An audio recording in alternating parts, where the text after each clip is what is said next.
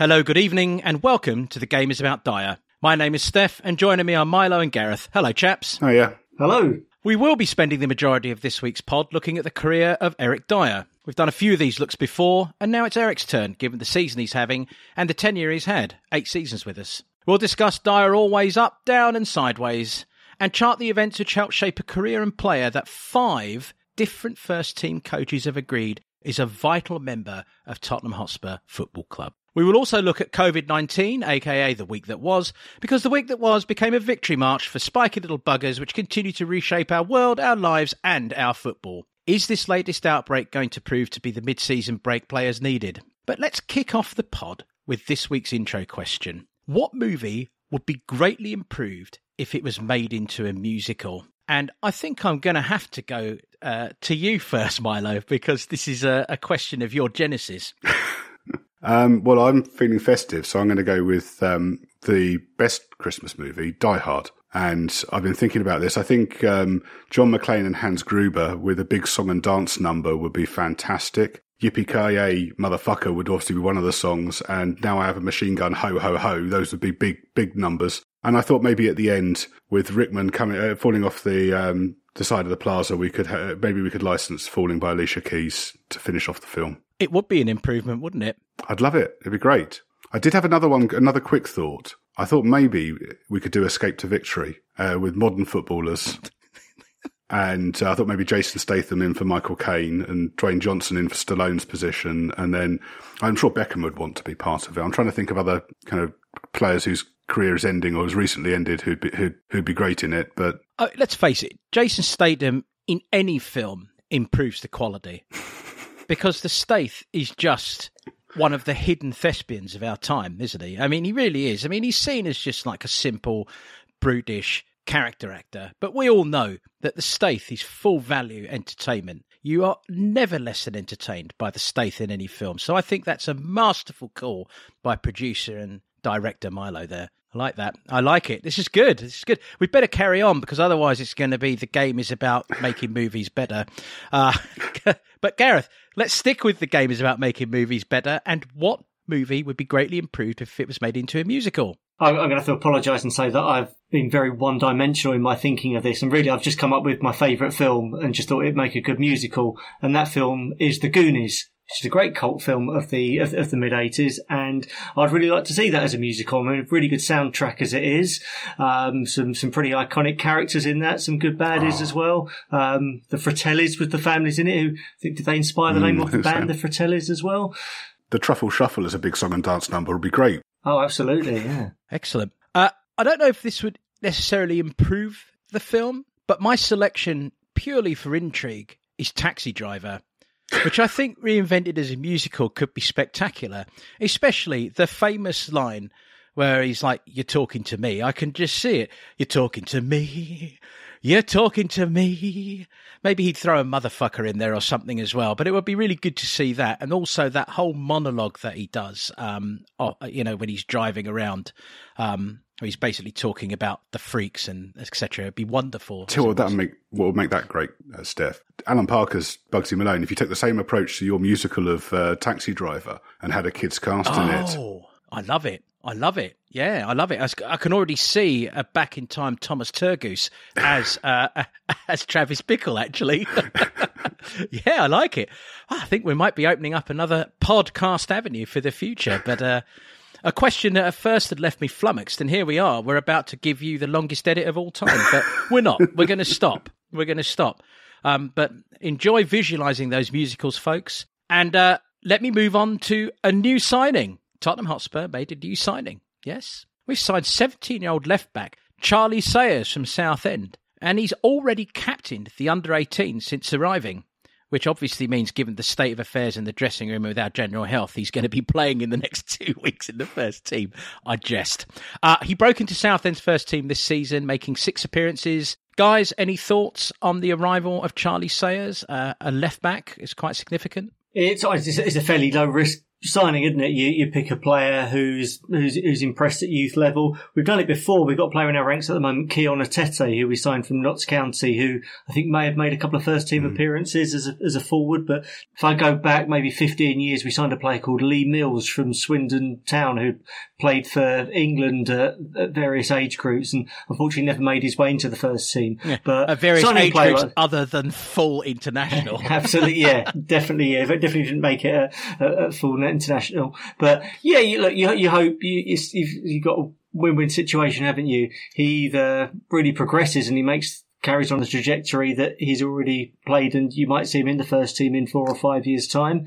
Um, or probably he gets a number of games for our 23s. His profile's relatively high, and you can you can sell him on and make a bit of a profit on him. I've heard pretty good things about him. Um, I'm, I'm hoping he goes on to make as many appearances as the last left back we signed from Southend does. I like that. I like that. Uh, let's hope his hairstylist is a little better.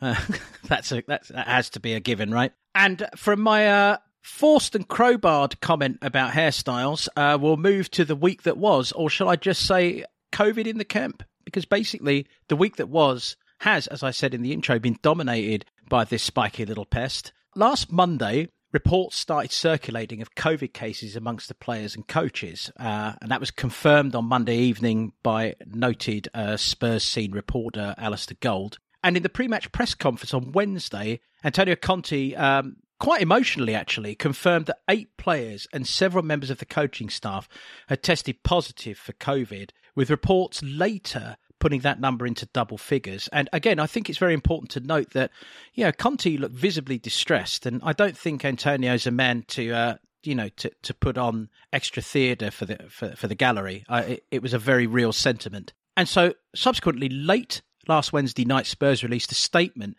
saying that the Europa Conference game against Rennes was off and at the first team training area at Hotspur Way would be closed so that the squad could quarantine. This, of course, is a bit of a cat amongst the pigeons because we took the initiative before UEFA confirming that the game had indeed been postponed, which UEFA did on Thursday. They significantly, however, refused a request from Vitesse, who remember were vying for that qualification spot, that second qualification spot with us, for their game against Mura to be postponed because they said the request was received too late. So, an enormous mess and all sorts of jostling in the press. On Saturday, UEFA confirmed that Spurs of Rennes had been unable to agree on a rearranged date for the fixture, and therefore the game was being referred to the, and I giggle when I read this, the UEFA Control Ethics and Disciplinary Body for a decision. My word. Uh, a decision from a body at UEFA with that title is going to be something, eh? So the Europa Conference rules say that a club that is unable to fulfill a fixture because of COVID will be deemed to have lost the fixture by three goals to zero, or three goals to nil, I should say. Although there is also scope for further punishment. Chaps, what do we make of the mess and conundrum that erupted from uh, essentially a, a health crisis of nobody's doing? I think it's a, I think it's an unfortunate sequence of events that have occurred. Um, I think it's a lot of unfortunate coincidences, and I think ultimately the right thing was that the game wasn't played. I don't think anyone would disagree with that. I think it's one that we've probably just got to take on the chin in all fairness. Um, in the same way last year, we, I'm going to say air quote, benefited from the fact that our game against Leyton Orient couldn't be played and we got the bye through to the next round. And so ultimately we got to the final of that competition, didn't we? But, um, I think the right thing is for Vitesse to go through, I think, on, on sporting merit and integrity. I, th- I, think that's what needs to happen from this point forward. Yeah, I, I agree on Vitesse. I think we'd get an unfair advantage if we played the game against Rennes now, and and obviously that can't happen. We haven't been able to find a slot. I know that Rennes or the French um, midwinter break starts on the 22nd of December and runs through to the 8th of January. So with a packed schedule, it, you know, there's not a lot of scope for it to fit in anyway, and uh, it would be unfair if we played after Vitesse. I think. I think the decision to postpone the game was the right one. Um, it was clearly that clear that the number of cases was out of control, and we didn't have a clear idea of how many people uh, were infected or likely to become infected. So there was a risk there. And you know, on top of that, I, you know, I don't know. I don't know. It's not. It's unclear as to whether we had enough players to uh, the fixture based on UEFA rules. So I don't know whether we had 13 players, including a goalkeeper, available or not. But either way, with the numbers climbing as rapidly as they are, it would be difficult to know, you know, whether any of the players who could have played the game whether they were infected or not. So um, I think for that decision, uh, you know, it was the right decision to close down the training ground, try and put a stop to it, um, try and stop any more people catching it than um, already had, and yeah, abandoning the game was the right decision. But similarly, I think it would be the right decision for us to forfeit the game and for for, Vitesse and Rennes to go through. It's a bit tricky, isn't it? Because none of us were particularly in favour of us trying to go through anyway. So, but uh, on sporting grounds, I think it's the right that would be the right decision. Uh, but I hope that UEFA don't punish us. I think it would set a bad example if we were punished for doing the right thing, uh, and it may well stop other clubs coming forward if we received a punishment for postponing a game when we had such high numbers of COVID. Yeah, I think that's an excellent point. And obviously, you know, during the week in our um, chat thread that we have on WhatsApp, I think, you know, the, I mean, I certainly was, you know, hot airing about how some of the statements coming from other teams involved in this conundrum were frustrating. And I think we all agreed that it was a lot of posturing, and there has been a lot of posturing in the press in the last week. But ultimately, this does come down to what you've both said. It's a very simple situation. We did the right thing by postponing the game on the grounds of public health because everywhere in the world, you're hammered to declare these things as early as you can and to take precautions that are necessary. So those grounds alone, we did the right thing. Um, and yes, it's it's it would be completely unfair for us to play the game now because we know exactly what we have to do. Uh, so I agree. And finally, you're absolutely right, Milo. I think none of us are going to miss this tournament. And I think we've already staked our claim as a pod to say that, you know, really, if we want to get that fourth spot this season for the Champions League, we need to be out of mm things like this, which give us extra games, extra travel in a COVID era, all this kind of stuff. So, in, in 20 years' time, when we're doing the podcast about 34 years since a trophy, we can at least go back and say, well, look, in 2022, we would have won the Europa Conference League had it not been for UEFA kicking us out of the competition unfairly. So, let's, let's leave that in, let's, let's keep that as a caveat that we can hold on to for a very long time. I like that. I like that. I think there's a bit of a tendency. I mean, I've seen this, certainly seen this on social media, this or Twitter this week, where um, people get a bit tribal about these kind of things. So some of the same people who were saying that Burnley abandoned their game for their own advantage are now kind of complaining the opposite. You know, when we postpone a game, trying to say say it's the other way around.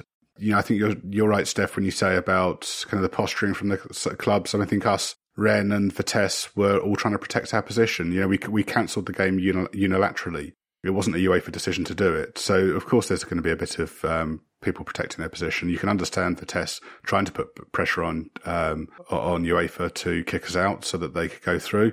Um, and similarly, you can understand that Rennes probably want a bit of money to cover their costs and, and lost earnings. So I think that's what it's all about. And unfortunately, because it was um, announced by us publicly, then it kind of flowed out from that. But you know, it's it's all um, it's all a bit of a fuss about nothing. I think really that part of it. Well, it does flow into um, you know the rest of the week that wasn't, if you will, um, or the COVID week that was, because obviously our game against Brighton was postponed. The Athletic were reporting on Thursday evening that the Premier League have written to clubs about returning to emergency COVID measures, which, I mean, for us, presumably means a long trudge back over from those NFL dressing rooms when we're at home. Um, but I do think it, all of this amplifies another growing issue. And I think we're sort of at a one of those line in the sand moments where it's tough because I, I like to blame UEFA and FIFA for everything um, that's wrong with football. And in most cases, I'd be right. Uh, but I think there is no clear message from anyone on what to do with regards to this emerging variant and the surge in cases that are happening. So I think it is a moment in time for football once more where there has to be a clear messaging from outside the game in order for the game to be able to deal with these situations in an efficient fashion. I mean, would you agree with that? I mean, for example, was calling off the game against Brighton this weekend the right thing to do? Yeah, I mean, I think it was. The Premier League have got different criteria to um, to UEFA for calling it off. So I, you know, I think um, I think it was the right decision. I think you've got to take a safety first approach, and I think it's worth bearing in mind. So QPR's game against Sheffield United, which is due to take place on Monday night, has been postponed because QPR have got a COVID outbreak in their ranks. Um, Leicester didn't take seven players had seven players missing from their squad that travelled to Napoli um, last Thursday.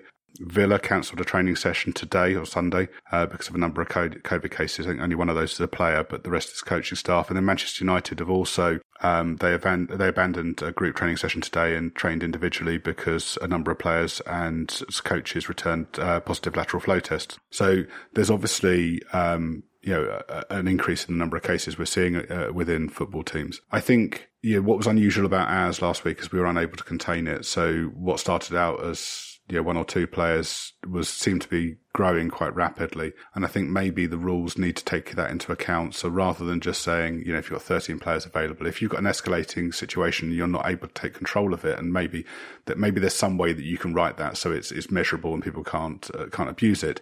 Then those would be grounds for um, postponing the game. And, you know, the, the, the the sad thing about the Rennes game is if it had happened, if it had been earlier in that uh, competition, then it would have been easy to rearrange it. But because it was the last game, because the draw is being made on Monday night, because Vitesse had played, because those that group all has to be decided by the end of the month, and because England has you know really congested Christmas football um, calendar, and and France is on a on a break on a winter break. It just makes the whole thing really difficult. If it happened in October, it probably wouldn't have been an issue. You could have, you could have found a way around it. Yeah, I mean the saddest thing, of course, is that we didn't take care of business. So this game is a dead rubber that we could have forfeited it mm. without any particular issue, and everything could have carried yeah. on as normal. But yeah, I, I accept that point uh, wholeheartedly as well. I wanted to ask both of you uh, uh, before we re- return to the specifics of the Spurs COVID situation uh, last week. You know, on a wider level, uh, you know, with emerging variants and Omicron and so on, you know, we've got the African Cup of Nations, we've got the World Cup coming at the end of next year, we've got continued European competition.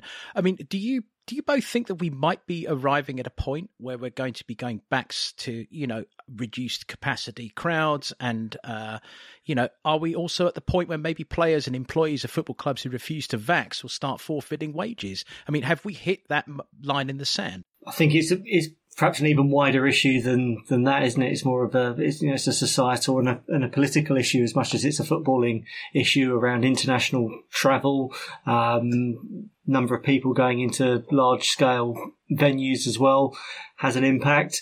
So, I mean, I, I think generally football has handled COVID incredibly well since you know Project Restart, which was what June 2020. I think there's been lots of measures, um, and the fact they were able to get so many games on, and as far as we're aware, such a relatively low number of players and staff immediately around the players actually contracting it has been on on the whole has been very low. So I think football has been used as a bit of a trailblazer um, in other aspects of society to get things moving again. Um, and I think logistically, although we although we are very very quick to criticise the governing bodies. I, I think particularly uh, within the Premier League and the FA, they've done a lot of things very, very well, and they've managed things very, very carefully. And I would have some faith in them continuing to do so to ensure that we can have football continue with a minimum of disruption, but in a safe manner as well. In terms of reduced capacities, I mean, we're already seeing that in a number of countries um, in Europe. And on docking wages, I believe there's been, I don't think it's been implemented yet, but I believe there's been discussion amongst some German clubs that players that need to quarantine because they haven't been vaccinated after travelling overseas would not be paid by their club whilst they were quarantining there's clearly been discussions about that kind of thing or decisions around that kind of thing um, elsewhere in Europe. So it, it's possible you might see it in, in England. I think in the shorter term, we know that vaccine passports, or it's probably the wrong term for it because you can, you can, you know, lateral flow test, you know, negative lateral flow test also allows you access, but that's being introduced this week. So you will need that to go into grounds. Yeah, longer term, there may, there may well be further restrictions your question about kind of European football and the African Cup of Nations and others, I think you know you said about the Premier League club, the, the Premier League writing to clubs about um, uh, going back to tighter tighter measures. Um, what we need is you know, basically tighter bubbles again. Uh, that's obviously been relaxed a little bit. We need to go back into that kind of situation. I think we probably need more frequent testing and probably more frequent PCR testing as well as lateral flows. Um, and that way you'd hope to be able to identify cases early and quarantine those players so you stop it spreading amongst, you know, through the squad. And that's, that's the issue we had last week. Finally, about what happened at the lane and the lodge earlier in the week. Uh, you know, let's just, I mean, is there a benefit from the games that we have had postponed over the last few weeks? I mean, will it help us avoid injuries and fatigue over this busy Christmas period? You know, is it the rest that maybe some of our players needed after all the,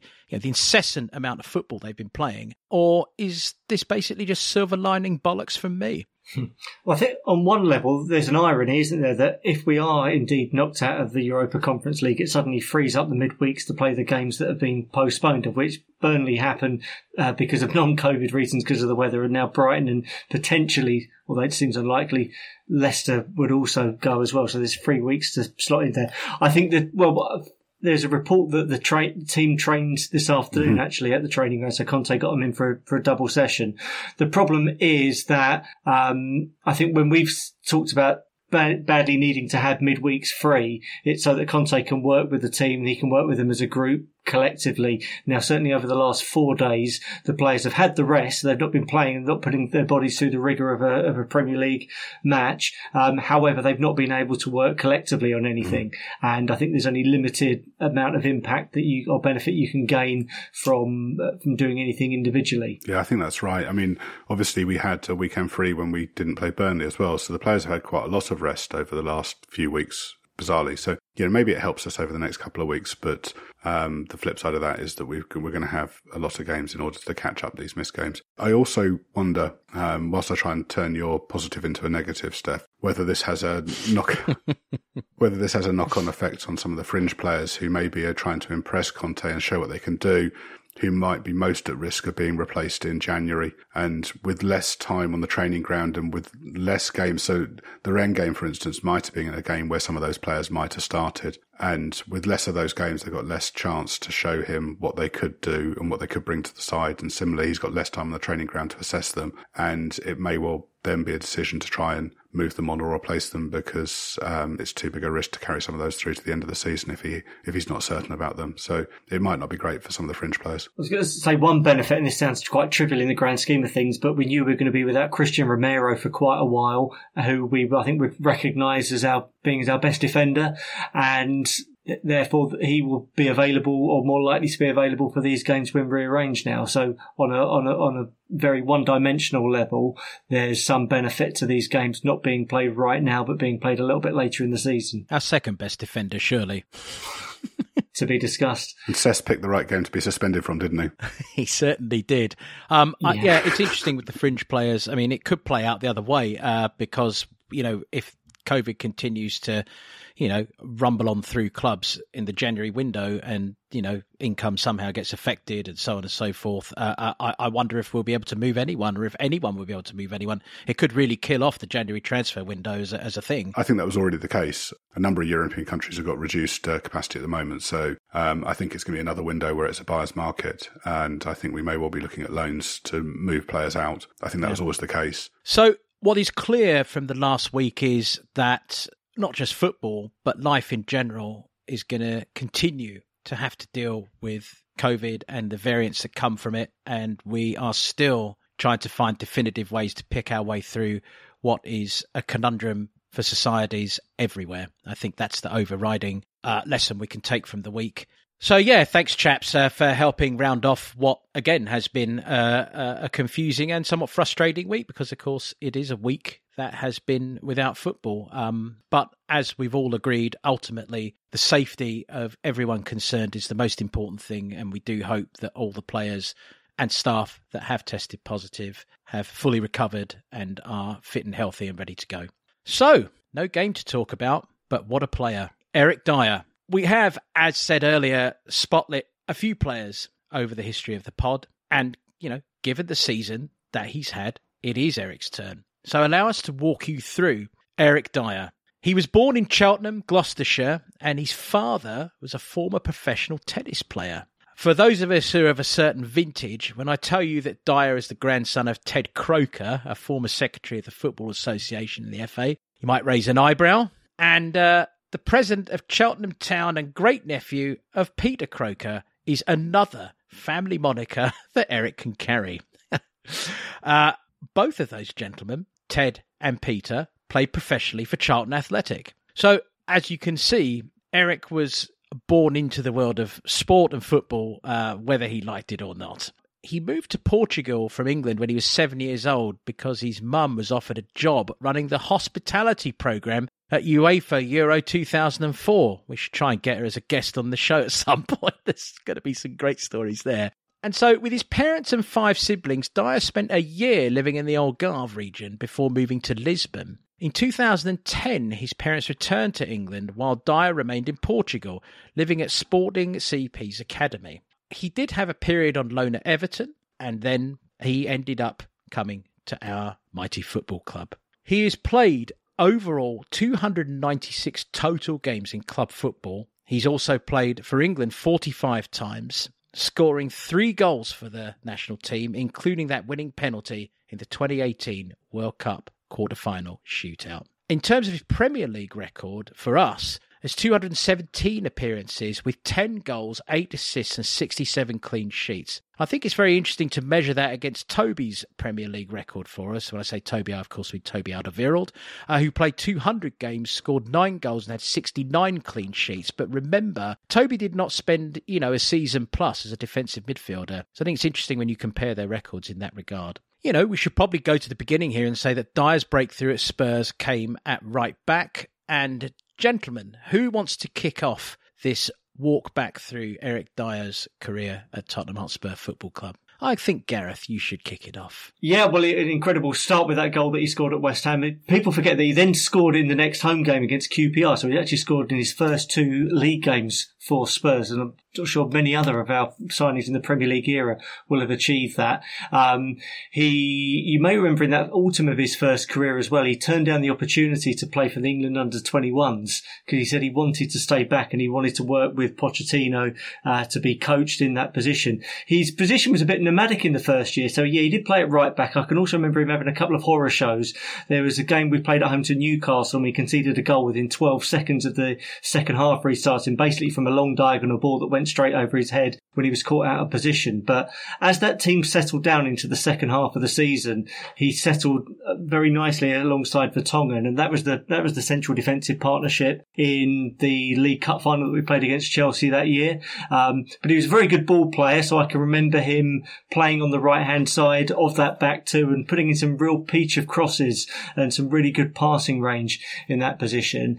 So I was as, perhaps as stunned as anyone as when he was converted converted to a defensive midfielder, and word kind of got round in that that pre-season in 2015 that that was what was, that was what was going to happen. But I think what you saw from him was a very very malleable uh, player and someone who was very versatile in a, in a, in, a, number of positions, and that's really set him in a good stead. Although possibly it's, it's also been um, something that his detractors would call out. The, he maybe no one really knows what his best position is until until more recently. Let's talk about that conversion, Milo and uh, Mauricio. Uh, you know, playing him as a defensive midfielder mm. who would drop between the centre backs to make a back three uh, when we were in attack. Talk about how that happened, and do you think it was maybe look, you know, his best period at Spurs? Yeah, I, I think it was his best period at Spurs, and you know, as you said, he was um, playing in defensive midfield, but as we attacked, he had dropped back into the into a back three in between Vertonghen and Alderweireld, and our fullbacks were pushed forwards. And in many ways, it's not dissimilar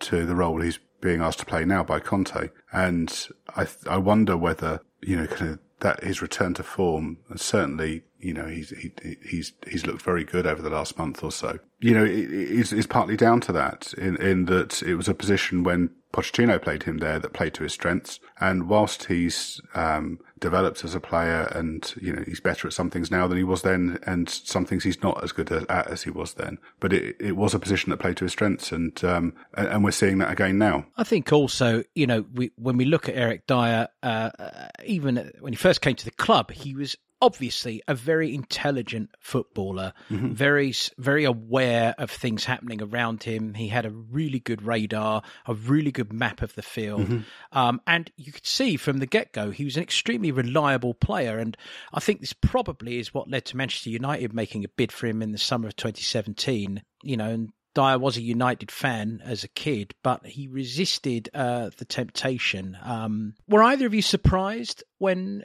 Man United approached him so heavily at that point? I think at that point he had established himself in the England, not just the squad, but in the England team. And you've got to remember how highly people rate Jordan Henderson now, but Dier was keeping Henderson mm-hmm. out of the team at that point. So I don't think it's a surprise. He, I'm, I'm, I'm, very conscious of what I'm about to say, and I'm looking at Steff when I say this, but he's probably the, exactly the sort of player that Jose Mourinho would have wanted to pick in his midfield at the time. Mm. He has all the credentials and the attributes of that sort of defensive midfielder.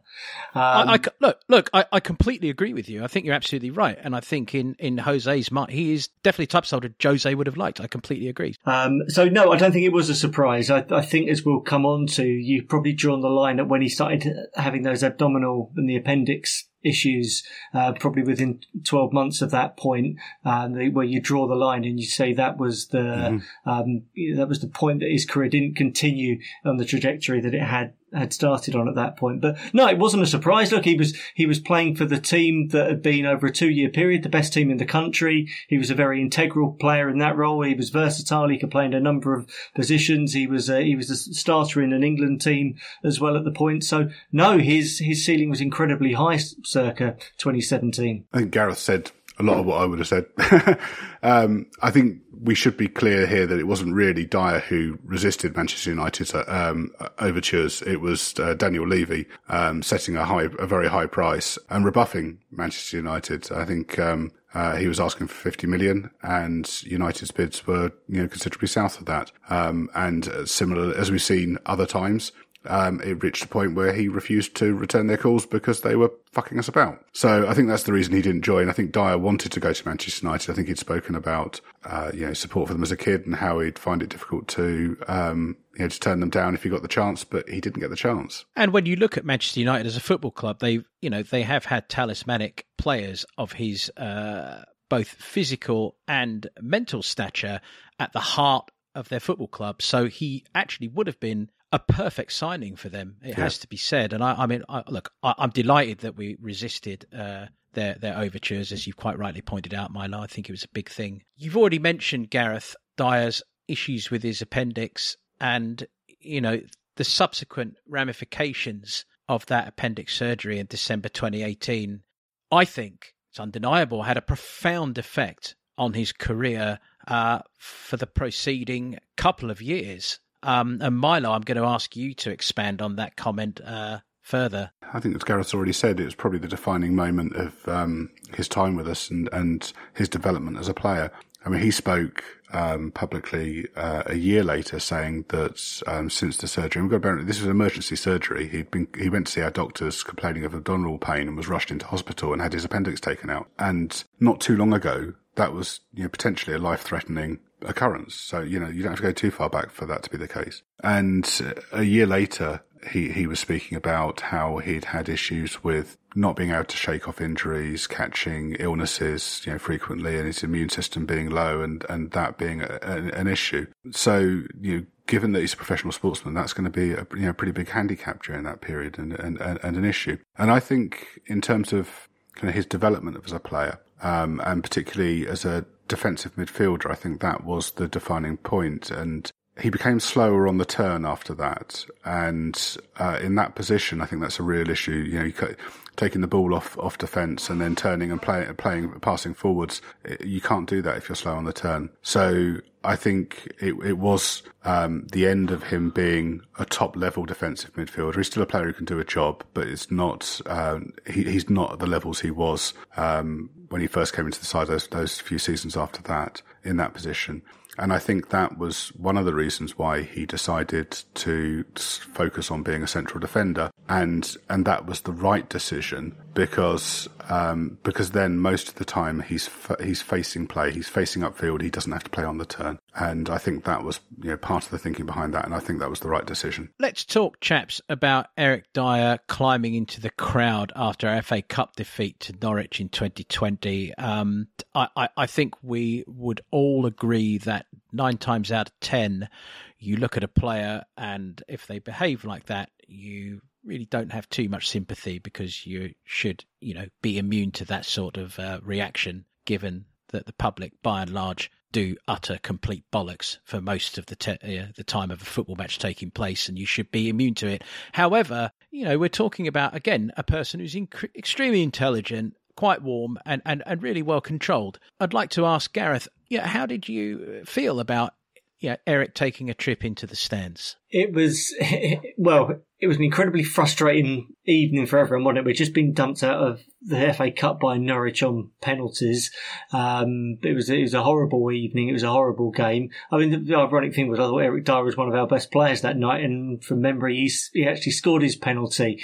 Um, there were conflicting reports about whether the criticism that came in was directly to him or whether it was to one of his teammates. Um, it seemed like he was actually standing up for his brother. That I think ultimately that was the that was the factor that or that was the switch that flicked that made him think the best that, that, that his what he was going to do was jump over into the stand and confront the fan because he felt his brother was at risk.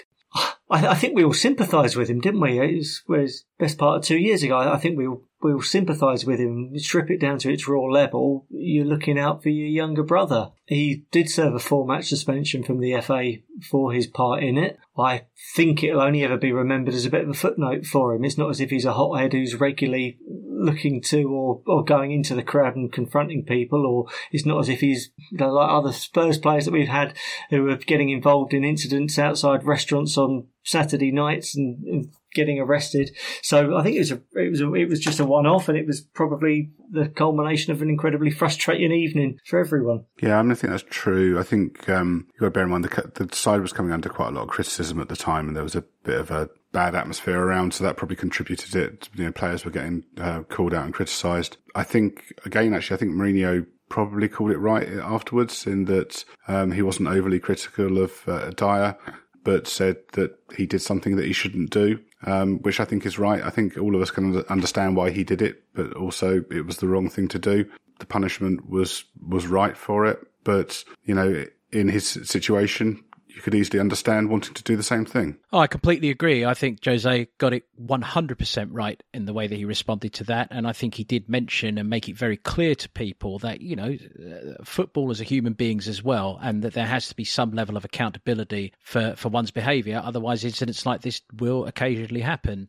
And I mean, for me, it was a very definitive statement as to who Eric Dier is as a person. Uh, and, and I think we would all agree, and we have agreed, that he's not prone to reckless Saturday, Sunday nights, and you know, out on the town. We'll be getting to that a little later because he's an extremely unique individual as a footballer. He took a principled stand, and I mean, it should be pointed out that nothing untoward came of that principled stand. He merely moved through the, you know, moved through the rows actually like a Terminator. I mean, I, I thought it was brilliant. I mean, whoever opened their mouth and started gobbing off, immediately their trousers turned brown and they and they kind of scurried away and were, f- you know, filtered away. And uh, you know, I, I, I think that he made a stand for on principle, and I think it's who he is. I think Eric Dier is a very principled individual. This season, 2021, going into 2022, has probably been Eric's best season since the peak Poch years. And again, I, I say that with the caveat that I do believe that Jose Mourinho really did try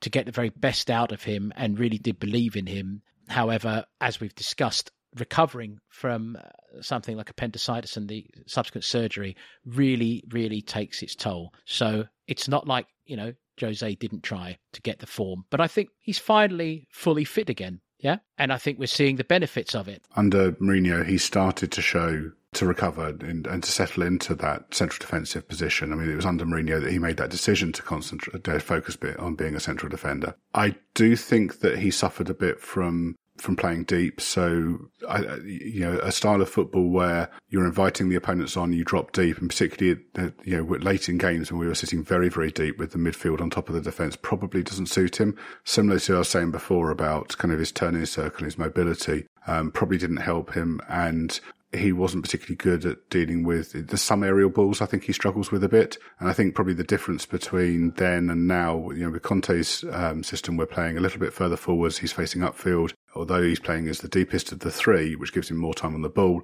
I, I think the way we were playing under under Jose probably didn't suit him quite as much, but he um, he started to establish himself in that position then. Gareth, do you think it's fair to say that he is our quarterback? to parlay an American football position into uh, our glorious game? I, I, think within reason. I think he's got a good range of passing, which he which he can display playing as the central of those three players. I also think he's he's quite confident at carrying the ball out as well. I mean, I think when I'm when I'm thinking of quarterback, I'm probably thinking of a player who sits just in front of the back four. So I would say in our Spurs lifetime, Michael Carrick was the archetypical quarterback, and uh, Eric Dier is a different player from that, and he, he, he plays deeper within there. Um, I mean, what I would say about him though is it must be something in the fact that five successive managers have all kept him, and he's been a mainstay in the team, particularly early on. Um, so I think there's lots of intangibles with Eric Dier. In terms of how he's playing currently, he's um, he's frequently making the most passes of anyone in the team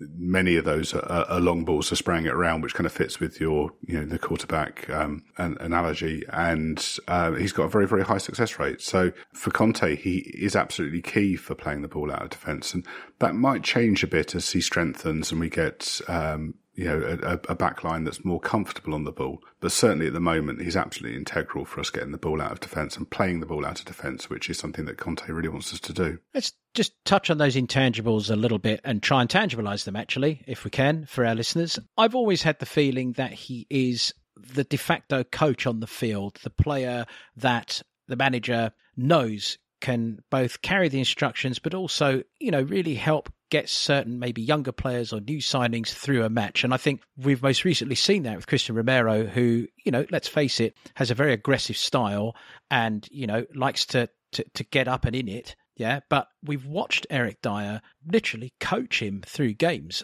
uh, on on the field, and do we think that that's maybe the intangible that fans don't see, and the reason why five Tottenham Hotspur managers have decided that Eric Dier is a very important part of what they're trying to do. Well, most obvious one of those is his um, ling- linguistic skills. The fact that he can uh, have dialogue fairly naturally with the English speaking players, the Spanish speaking players, and the Portuguese speaking players as well has got to be a huge asset. Whereas I mean, our other sort of leaders on the pitch, Lloris, Kane, Højbjerg, will have um, limits on on how well they can communicate instinctively with with players speaking those um, Latin languages. So I think that comes into its own. He uh, Gareth Southgate spoken about Eric Dier's leadership. Even when he's not been in the England squad, he, he's spoken about how much he rates him as a leader, and he's just being able to say the right thing at the right time to the to the right player is is really really important. Yeah, I, I think back to the last game I saw at um, at the lane before the first lockdown, so the game against Wolves in March 2020, where he played in the uh, middle of a back three with uh, Japhet to his left, and um, all the way through the game, he was talking to Japhet, talking him through the game, coaching him. And although we ended up losing the game three two, it was actually a pretty good performance. So a good loss if you can have such a thing. But certainly, I was really struck by how much he was uh, he was talking to Japhet through the game. And you're absolutely right. We've seen exactly the same with Romero uh, this season, and I think we've seen the same with Ben Davies since um, coming in under Conte on the left of the of the back three. And let's briefly touch on Eric Dier as uh, an England international. Uh, you know, 45 caps is significant. Five of those as skipper, which goes to double support what you were saying, Gareth, about um, your namesake, Gareth Southgate's um, views on him. He's obviously had some incredible highs for England. He's done some great work. He found himself out of favour for the last Euros in a decision that Gareth Southgate said was probably the hardest he's had to make since he became the England manager. Uh, do we see a path back for Eric into this current uh, World Cup setup and squad? Yeah, well, I think we've got to acknowledge, and I think he probably does as well, his days as an England midfielder are over, and I think there's players who are far more technically gifted in that area of the field. Now, if I look at who our central defenders are at the moment, Keane's played a few games, the Everton mm. centre half, um, Conor Coady. I mean, I would say that Dier's on a level with with them, and I think this season he's been he's been a better defender than both of them. Southgate likes him, so I, I, wouldn't be surprised to see him back in the team. I think if he's playing well under a great coach like Conte as well, that's that's only going to further his cause too. Yeah, currently he's on England form, I think, and I think he's significantly better than those two centre backs that you mentioned. I think he's better than quite a few other England centre backs who've had caps in the last in the last year as well. And Southgate does like playing a back three in some circumstances. So um, maybe you know if he's comfortable in that, if it's shown that um, that's you know his strongest position as a centre back, then maybe maybe that's a route back for him. I, yeah, I think I think he's on England form at the moment. I wouldn't be surprised if he got called up called up um, uh, in the friendlies towards the end of the season. Go on, quick pop quiz question here. When he stepped up to take that penalty in the shootout, did you believe he was going to put it away or not? I, I have to confess, I was so worried that he wouldn't and that it would just the avalanche of criticism would come. I, I was I was absolutely petrified for him. Mm. All I'll say about that I, I, I knew exactly where he was going to put it. He was going to shoot it hard to his left, which is his natural side. And if he got enough power on it, he was always going to score. But the goalkeeper knew where he was going to go and dive the right way, but just couldn't get there in time. Yeah, I'm just nervous about when um, when Spurs players take uh, penalties for for England. Uh, as you said about the criticism that comes with it, I don't want it to be our players who, who, are on the receiving end of that. But none of us thought he was going to score, did we? Let's just put our cards on the table here. I thought he was going to miss. Absolutely. He takes a good um, set piece, does Eric? We should address his friendship with Dele over the years because, uh, in many ways, it's got a sub a subplot, if you will. Um, you know, with both of their careers and the directions both have taken. They started off as very firm and tight friends. Um, you know, there was lots of social media tomfoolery, and we all revelled in it. It was a really a, a, a, sort of a talisman of the young Poch era. Um, you know, they really helped make you feel that you know these were lightly lads, cheeky kids, like we were all in it together. It was warm and fun.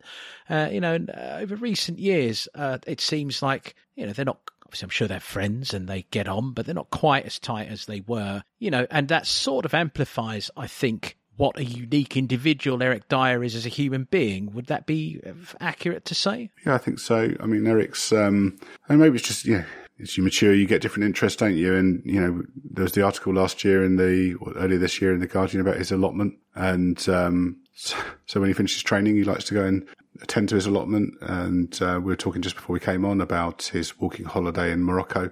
He tends to, I think this summer he went on holiday with some of the Spanish and Portuguese speaking uh, members of the squad and their families. So I, I, just think, you know, as we said earlier on, he's a he's a bright lad. He's got interests that are maybe slightly unusual for a professional footballer. And um, you know, as you grow older, you know, maybe your interests differ and uh, and you're not quite as close as you were when you were younger.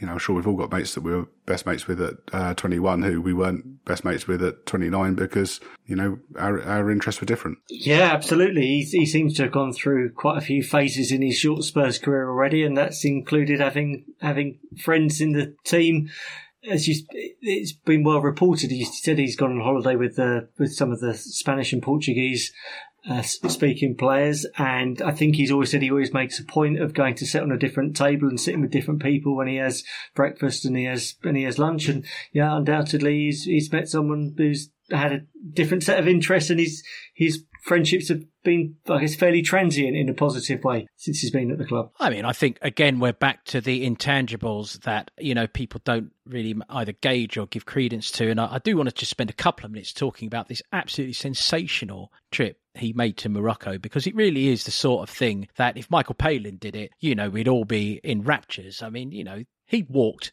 in the desert to basically go on a self exploration. I mean, this is this is some pretty deep stuff, and this is some pretty deep self maintenance, self work, um, reinvigoration, whatever you want to call it.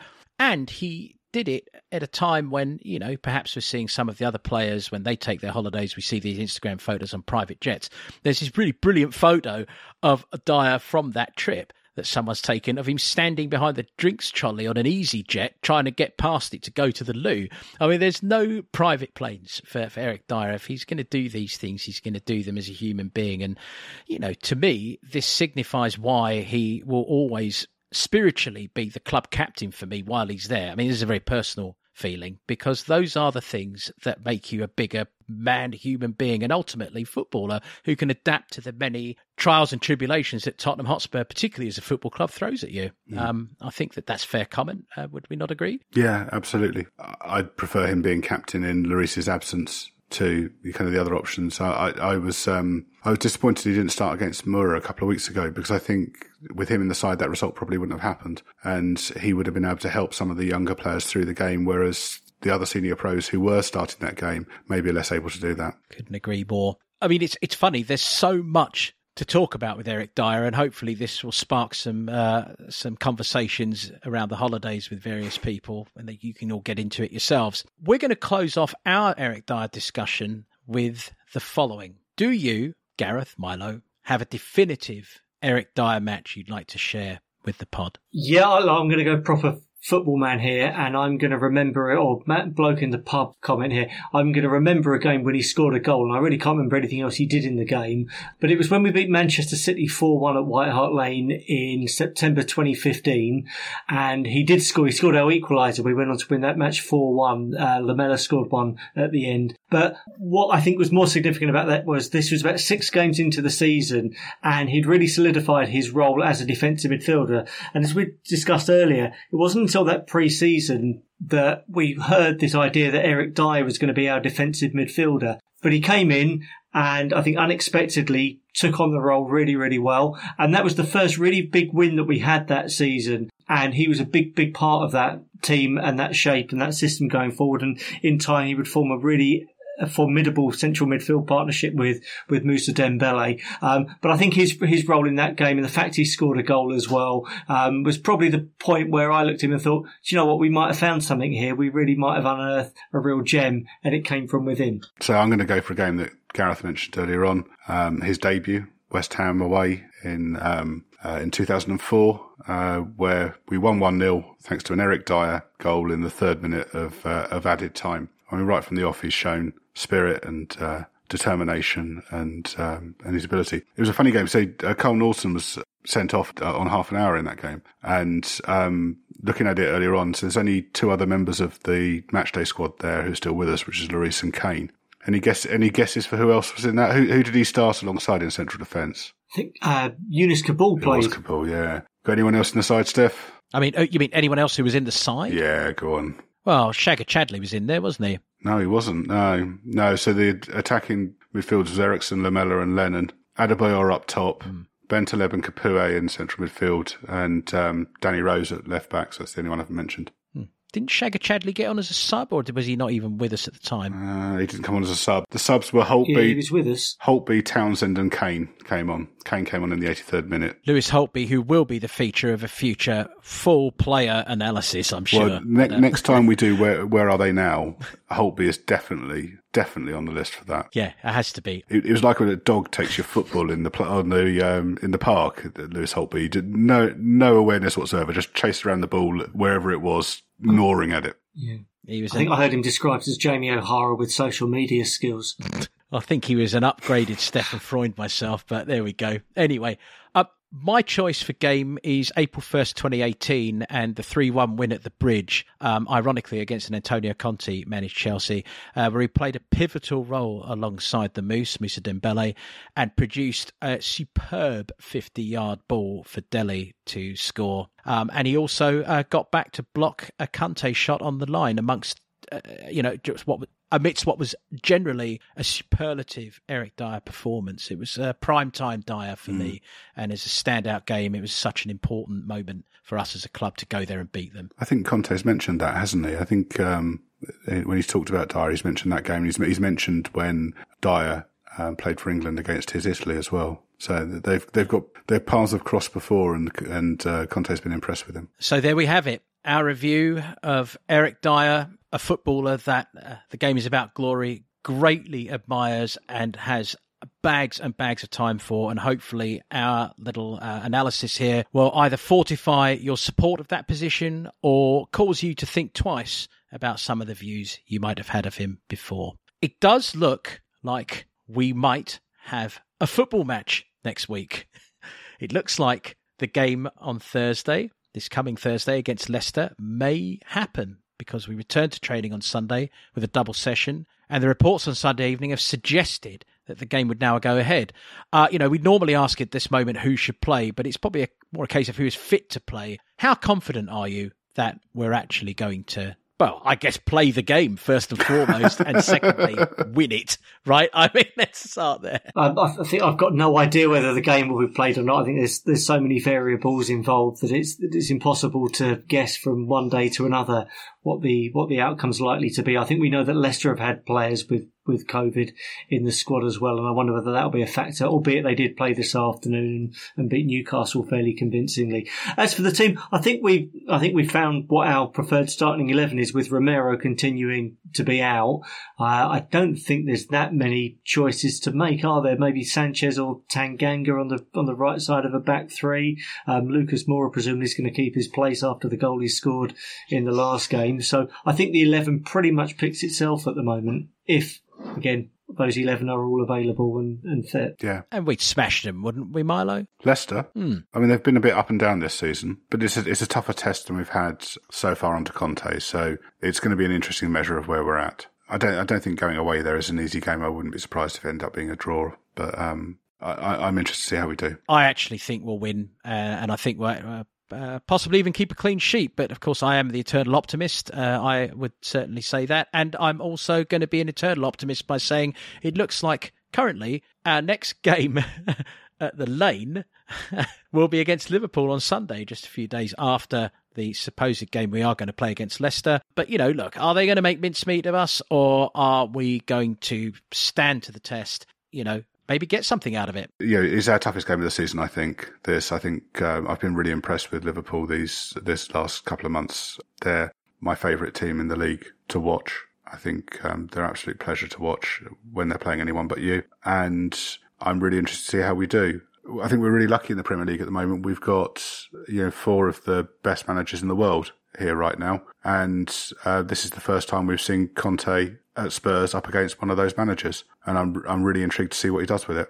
Um, again, as I was saying last week, I wouldn't be surprised if he brought in an extra midfielder to try and help out our, our um, back line and make it easier for you know to play out from defence. My guess with that would be that Winks coming in, but um, let's see. Yeah, they're the I can't remember if they're actually top of the league at the moment or not. They've only lost once all season, but that in itself may provide the blueprint. They lost at West Ham last month. They lost 3 2. So um, you can get at them. Uh, they do have some fallibility, and as Milo said there, we've got a world class manager who you hope would be able to exploit those. Ultimately, on the day, you need a bit of luck, and you need the ball to roll for you, and you need a key decision to go your way. And it feels like Liverpool um, do tend to get the rub of the green a lot at the moment, that possibly because they have enough of the ball that uh, the numbers work in their favour ultimately.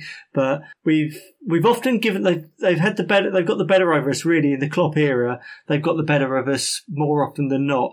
But usually we present them a few challenges that they haven't been expecting, um, and sometimes the games have been a little bit closer than you would imagine. So I'm, I'm hopeful that will continue. But say we, we just maybe need to get that little bit of luck this time around. Well, it's ironic. I think the four-one win at Wembley, um, which uh, I, I, I saw. Uh, I don't know if either of you were there, but I think that that probably has proven to be one of the most pivotal results in Jurgen Klopp's Liverpool career because I don't think he simply was ever going to allow anyone to do that to him again or him to make the mistakes that he made in the selection of that team. I think it really identified for him what his Liverpool needed to be if it was going to be. Uh, so uh, we, I think we helped his career in many ways with Liverpool. And you're right, Milo, they are a wonderful team to watch. And you know, I'm certainly not into all this uh, anti-Liverpool guff that I hear. It's just nonsense. It really is. I mean, let's let's give them the respect they deserve as a football club and for the way they currently operate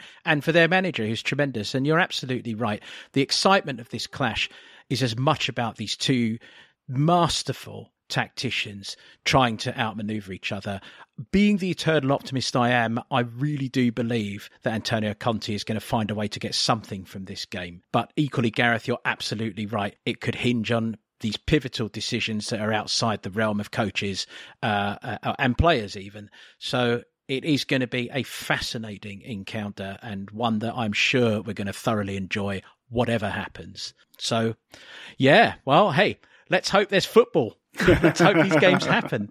Uh, that is the first and foremost, especially given the uh, that the the intro we've given that Liverpool game. If they don't play it now, it's all been for nothing. What a spectacular intro to a football match. Uh, if either club wants to license it from us, please contact us at the Game is About Glory. I'd say I'd just like to say that this is my this is my first weekend since August where I haven't got another grey hair. So I'd quite like us not to have a game next weekend and. Uh...